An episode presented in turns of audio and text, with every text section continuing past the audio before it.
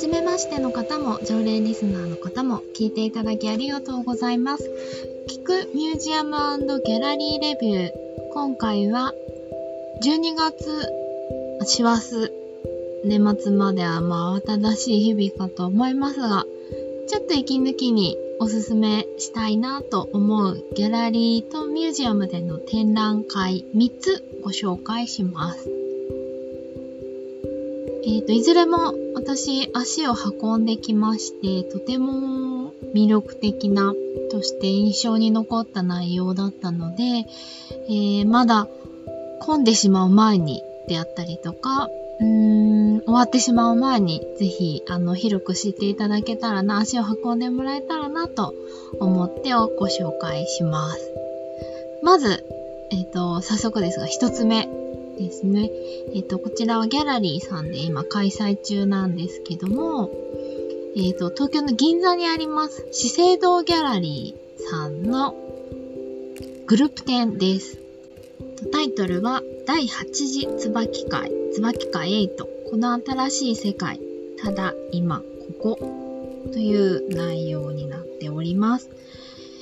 えっ、ー、と、この、そもそも、椿会というものが、あの、取り組みがあるんですけども、えっ、ー、と、資生堂さんが、その時、その時で、えっ、ー、と、注目する若手の美術作家さんを何名か、えー、ご紹介する。で、えっ、ー、と、3年にわたってこの椿会というこの同じメンバーでグループ展を毎年開催するという取り組みです。そもそもこの椿会って実はとても歴史があるんです。あのー、始まりとしては、えーと、太平洋戦争で一旦資生堂さんのギャラリーの活動っていうのが中断して、1947年、その戦後すぐですね、再開するにあたって、こういうグループ展をやっていこうというふうに始まったもので、えっ、ー、と、その時その時の、本当に今振り返ると、とても有名になっている方々がこれまでにも参加されてきています。の詳しいメンバーの編成みたいなものをですね、資生堂ギャラリーさんのホームページに、あの、歴代のメンバーさん紹介されているので、ぜひアクセスいただきたいんですけど、ちなみに、えっと、1947年から54年が第1次椿会、最初の椿会のメンバーの皆さんなんですけど、えっと、日本画の方と洋画の方というふうに分けてらして、日本画は川谷玉堂さん、冠城清方さん、小林国慶さん、前田聖帝さん、横山大観さん、そうそうたるメンバーですね。ちなみに洋画だと梅原雄三郎さん、藤田嗣治さん、などなど、安井翔太郎さんとか、もうすごい人が名を連ねていらっしゃいます。これ、あの、第2次、第3次と、もう本当にすごい方々ですね。えっ、ー、と、今第8次ですが、今回のメンバーは杉戸博さん、中村隆二さん、建築家の方ですね。で、ネルホル、えっ、ー、と、お二人でやってらっしゃるアーティストデュオです。えっ、ー、と、彫刻とグラフィックデザインをやってる方々が組んで、えっ、ー、と、立体作品作ってらっしゃいます。私大好きなんですけど、ネルホルさん、そして宮城太さん、で、宮永愛子さん、あの、ナフタリン、真っ白い作品を作るので、森美術館でも先日も展示されてましたが、そして、目の皆さんです。あの、3人で組んで活動してらっしゃるアートチームの方々ですね。えっ、ー、と、埼玉国際芸術祭のアートディレクターとして、すごく注目されています。あのー、つい先日ですね、美術手帳雑誌の方で目の特集が発売になったばかりですが、私も大好きです。こんなものすごいメンバーの皆さんが3年にわたってあの、この資生堂ギャラリーさんで毎回展覧会を開いてきましたが、今回その3年目にあたります。改めてちょっと、それぞれの作品に立ち戻るというか、それぞれのクリエイティブに立ち戻るっていうようなコンセプトだそうです。なので、新たに放置と無関心というキーワードが浮かび上がりましたと、フライヤーには書かれています。見に行ってみて、あのー、そんなキーワードなんですけど、それぞれがそれぞれの制作をするっていう感じなんですけど、やっぱ空間になると、なんか、本当に、いい感じでこう、調和、調和でもないな。響き合ってるというか、こうし合ってるというか、お互いがお互いそれぞれのメンバーのことを、やっぱ3年間にわたって、で、同じ時代で活動する作家として、あと、一緒にやっているっていう感じがすごく出ていて、あの、非常にいい空間になっていました。資生堂ギャラリーさんもともと空間すごく好きなんですけど、今回も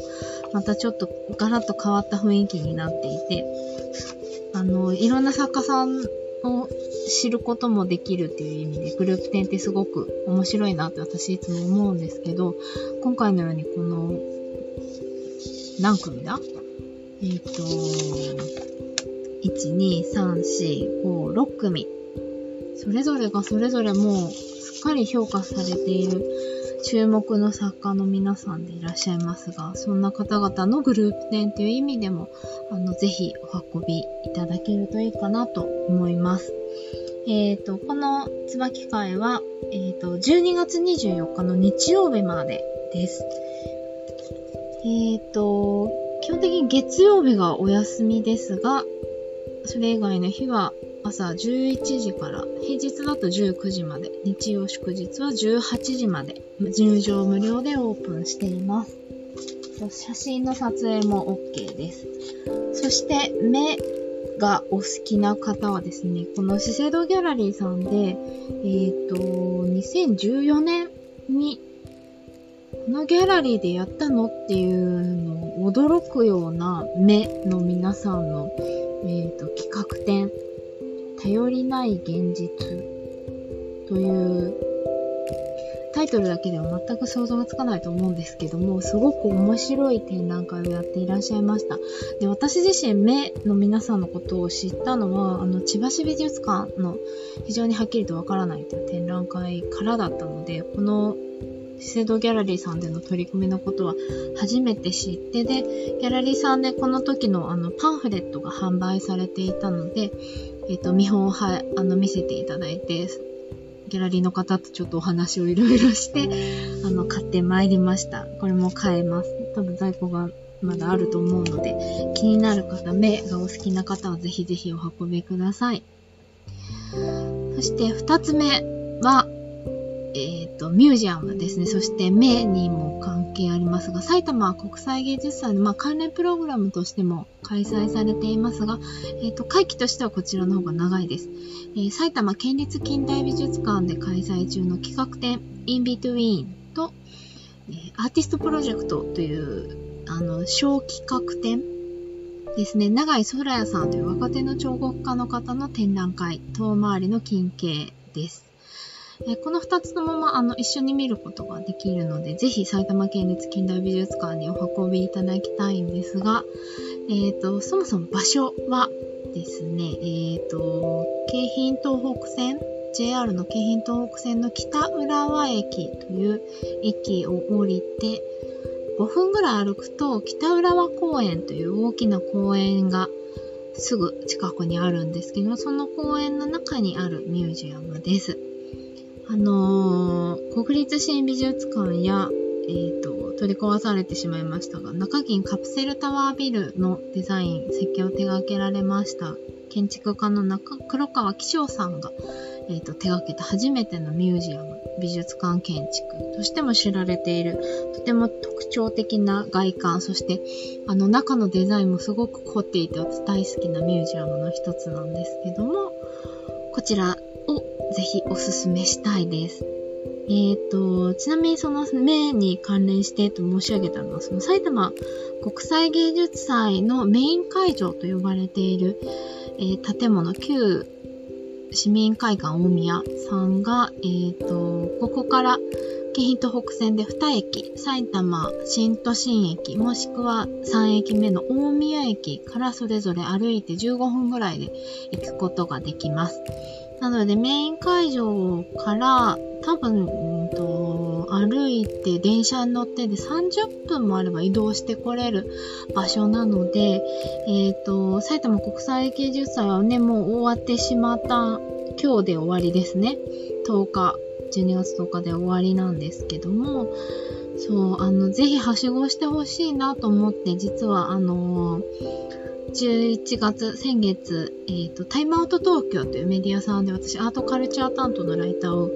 1年ほどやらせていただいてるんですが、え、ー、と、その流れから取材に一人伺いまして、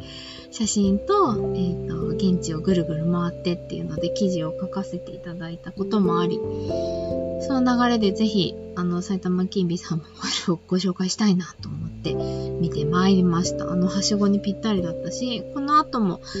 ー、と、1月の末までですね、1月、うんと、28日の日曜日まで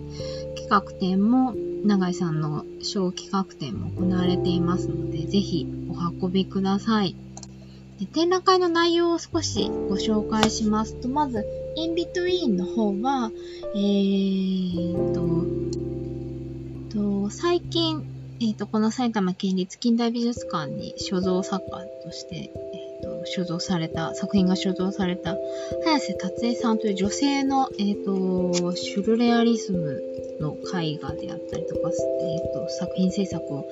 されていた女性の作家の方と、えっ、ー、と、ジョナス・メカスさんという映像が割と知られてますかね。写真もそうなんですけど、版画とかも実は手掛けてたりするんですけど、詩人でもあった作家の方ですね、ジョナス・メカスさん。そして、えっ、ー、と、もう一人批評もされつつ、ご自身で作家活動もされていたという、林義文さんという男性の方、作家の方。この方は、えっと、水墨と言いますか、墨を使った絵画にその後、あの、抽象絵画のような作品を手掛けるようになるんですけども、まあ、それと並行してあの、文筆も非常に素晴らしいものを残してらっしゃるんですが、と、えっ、ー、と、直近の若手の作家の方をゲストアーティストとして、えーと、加えまして、ハン・イッシュさんというあの映像作品がいろんなところで今、あの、収蔵されたり展示されたりされている若手の映像作家の方でいらっしゃいますが、その4名の方をご紹介する展覧会企画展です。これは、あの、埼玉県立近代美術館の学芸員の方が企画された内容で、えっ、ー、と、皆様、あの、ご存命だった時代も手掛けているメディア、まああの、作品の種類も、絵画だったり、版画だったり、ドローイングだったり、映像だったり、本当に様々でいらっしゃるんですけど、それぞれ、その、日々の自分の日常の中から、えっと、作品を生み出していくであったりとか、その視点から作品へつなげていくっていうような手法で作品を手掛けていた方々で、あのー、まだまだこれから研究が待たれるっていう方もと、あの、特にその早瀬達江さんという女性の作家の方はもう完全にまだまだこれから今回初めて私も作品を拝見して、ま、すごい印象に残りましたし、これはもっと知られていい作家さんだろうなとも思ったし、それはまあ女性の作家さんがまあ美術館、美術界全体で今すごく注目されていると言いますか、もっと美術作家、女性の美術作家の評価と言いますか、あの、見ていくべきなんじゃないかっていう、こう、機運がすごく高まっている中で、この早瀬達江さんという方もきっとこれからどんどん知られていく作家になるんだろうな、知られていくべき作家なんだろうなってすごく思いました。その中でその範囲集さんの映像作品もあの、私多分東京都現代美術館で、モットコレクションっていうあのコレクション展で見たのが一番最初かな。あと森美術館でも見たのか。違ってたら申し訳ないんですけど。っていうとこもあって、あの、本当にそれぞれ、うーん、つながりがないようであるようで、その、すごく、あの、椿会とも同じように、まあ、グループ展でもあるんですが、うーん、面白かったですね、本当に。それぞれが、それぞれ面白面白いって言ってしまうとすごく浅いんですけど、あのー、ぜひ多くの人に見てほしいってすごく思いました。で、同じように、長井ソレアさんの プロジェクトも、ぜひ見てほしいとすごく思います。あの、写真だけだと、ふーんってなっちゃうと思うんですが、彫刻といってもですね、ちょっと変わっています。あのー、違和感をテーマにして作品を作り始めたという作家の方なので、あのー、すごい簡単に言うと、すごいカラフルなえっ、ー、と、アクリルの、えっ、と、例えば招き猫、ちょっと大きめ、うんと、多分1メートルぐらいあるのかな。招き猫の透明の、で、それに蛍光イエローとか、蛍光オレンジとかピンクみたいな色がついてたり、うんと、あとは、えっ、と、しがらき焼きのあの、タヌキの像、よくありますけど、あの形してるアクリルの入れ物があって、その中にぎゅうぎゅう詰めに、うんと、例えば熊のぬいぐるみとか、猫のぬいぐるみとかが、こうぎゅうぎゅう詰めに収まってるんですね。で、なんかパッと見可愛いなとか、なんかちょっとチャーミングというかユーモラスだなと思うんですけど、よくよく見るとなんかちょっと気持ち悪いとか、なんか、なんか変だなみたいな違和感っていうか不思議な感覚を覚えるようなもので、ついついすごく観察してしまいたんですけど、これはね、あの、埼玉国際芸術祭を見た後だったから余計にかもしれないんですが、本当にあの、なんとも言えないざわざわ感が残る、あの、非常に面白い展覧会でした。なんか、あの、永井さんがそもそも作品を作り始めたきっかけ、その疑いとか、うん、違和感みたいなもののきっかけって実は骨壺だそうなんですけど、まあ、ちょっとすごい複雑な話になってくるんですが、ちょっとまあそれは一旦置いといて、ぜひ、あの、まっさらな気持ちで見てほしいなって思いました。ということです。あの、二つ目におすすめしたいのは、埼玉県立近代美術館の企画展インビトゥイーンと、アーティストプロジェクト長井ソレアさん、遠回りの近景の二つです。そして最後が、先日始まったばかりの東京ステーションギャラリーさんで開催中の展覧会、道のく愛しい仏たちです。こちらはですね、あの、京都の龍谷ミュージアムと、えーと、岩手の、岩手県立美術館さんと、あの、巡回してきて、東京のこのステーションギャラリーさんが最後の展覧会、巡回展になっているんですが、あのー、岩手とか盛岡県の本当に、えっ、ー、と、一般のご家庭であったりとか、えっ、ー、と、その村、村の地域で大事にしている、うんと、お社であったりとか、えっ、と、神社とか、えっ、と、お寺さんとかで、本当に江戸時代から、あの東北に暮らしてきた農民であったりとか、えっ、と、本当に庶民、普通の人たちの暮らしの中で、え、ー、と、ちょっと辛いことがあったりとか、まあ、子供の成長を願ったりとか、そういうこう、本当に素朴で些細な祈りを大切に託した、うんと民間仏と言われる、本当にあの、仏像様なんですけど、仏像とも言い切れないぐらい本当に、あのー、素朴な、おおむね一木作りと呼ばれる、本当に一本の木から、えっ、ー、と、彫刻切り出して作った仏様たちをご紹介する展覧会です。これはですね、ものすごいんですよ。あのー、だいたい130体ぐらいの、その仏様、仏像様が、あの、お出ましくださってるんですけど、たった一人の研究者の方が、えっ、ー、と、長らく研究を続けてきて、やっと叶った展覧会で、これ多分最初で最後ってその研究者の方もおっしゃっているぐらい本当に貴重で、あと本来なら多分絶対見ることが叶わなかったであろう仏様の数々なんですね。本当に私あの展覧会の会場に伺って、うん、あの、一体一体本当にチャーミングで可愛くて、温かみがあって、思わず笑ってしまうんですけど、その、その優しいとか、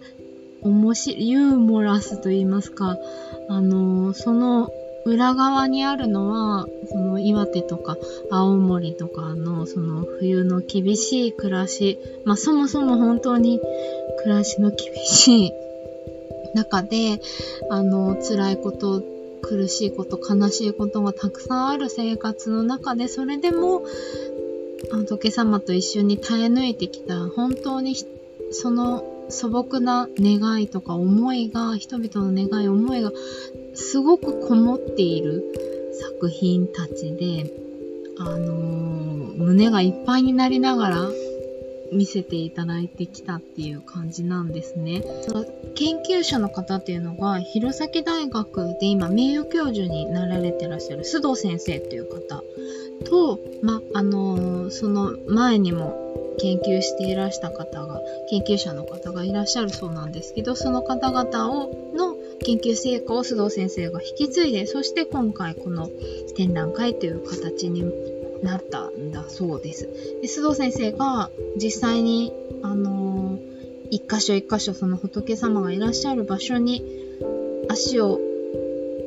運んで、で、そのお持ちの方々とか地域の方々に展覧会に出したいから貸してっていうふうにお願いをして回ってきた者たち、集まってきた者たちなので、まあ、先生がなかなか足を運べなかった場所も山のようにあるとおっしゃってたんですけど、その中、あと、残念ながらもう朽ちてなくなってしまったりとか、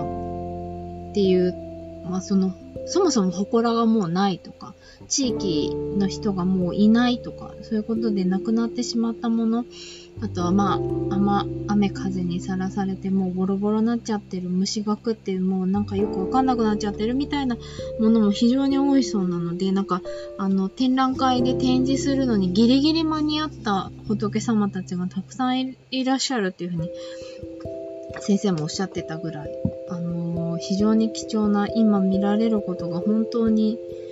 ラッキーとしか言いようがないようなあの仏様たちがたくさん並んでいらっしゃいます。これは本当に素晴らしくて、あのー、私もともと彫刻、立体作品が好きなんですけど、その中でも、まあもちろんあの仏像様といえば、私の地元にも国宝があるので、運慶会計の流れとかもすごく好きなんですけど、その一方でやっぱ民芸館でお目にかかったの円空さんとか木敷さんのあの素朴な仏像様というか、仏様木彫の作品群が大好きで、やっぱりその、でも、円空とか、木敷仏って言われるものじゃないものであっても、やっぱりその、プロの、えっ、ー、と、物資ではなく、本当に大工さんとか、それこそ お家の方が作ったみたいなものもあるそうなんですけど、そういうプロじゃない人たちが作った仏様なので、自由ですし あの、本当にチャーミングだったり、あの、我々で、なんでしょうね、ぬいぐるみとかそういう感覚に近いのかもしれないなってなんとなく私は見てて思ったりもしたんですけど、大切なぬいぐるみを今でも大事に私も持っているものがあったりしますけど、そういう感覚で、本当にまあ、うんと、お家であったり地域の人たちが大切に守り伝えてきた民間物、民間の仏様たちが集まっています。で、あのー、展覧会会場に掲げられている文章、ご紹介文とか、あのー、章立てのタイトルとかもとてもあの、先生が 須藤先生が、あと見る人に寄り添って、とてもわかりやすく平易な言葉で書いていらっしゃいますで、これなんかあの、いろいろブーブー言われたらしいんですけど、あの、要は、えっと、美術の専門家の皆さんにはなんでこんな風にこう砕けた感じでふざけてんのかみたいなお叱りもあったそうなんですがっていう風にあの須藤先生おっしゃってたんですけどそんなことはもう関係ないそういったことは次元の違う素敵な仏像様たちがたくさんいらっしゃるのであの図録も非常にわかりやすく読みやすく非常すごく良かったので合わせてぜひえっとステーションギャラリーで、あーと実際に直に拝見していただいて、あの、ショップで図録なども手に取っていただけたらいいなと思います。えっ、ー、と、この、道のくいとしい仏たちは、東京ステーションギャラリー、東京駅すぐですね、え、ー、と、丸の内北口にあるギャラリーさんで、2月12日まで開催しています。朝10時から18時まで。で、月曜日はお休みです。えっ、ー、と、夜間会館は今やってないので、10時、18時でお運びください。年末年始は、えっ、ー、と、29日から1月1日はお休みになってますが、2日からオープンしてます。年末のうち、あんまり混まないうちに、ぜひこれは特にご覧いただけるといいかなと思います。あの、ガラスケースに入っていない仏像様たちもたくさんあって、本当に近くまでぐるっと、あと、あと360度、後ろとか横からもぜひ見てほしいなという、とても素敵な展覧会になっておりますので、お運びください。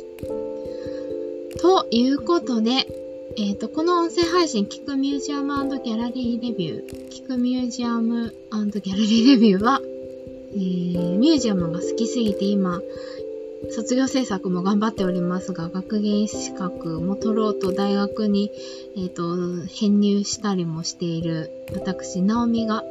えっ、ー、と、足を運んだミュージアムやギャラリーでのお話、こんな感じでおすすめの展覧会のご紹介であったりとか、取材に行った時のお話、えー、などなど、とはおすすめのミュージアムとギャラリーさんのご紹介などを、えーと、聞いてくださるあなたに向けてお話ししている音声コンテンツです。え、ー、と、編集なしの取って出しで毎月10日、20日、30日の更新を目標に続けております。もう1年半ぐらいやっております。あの、気軽に聞き流していただいて日常的にアートを楽しむきっかけになったらとても嬉しいです。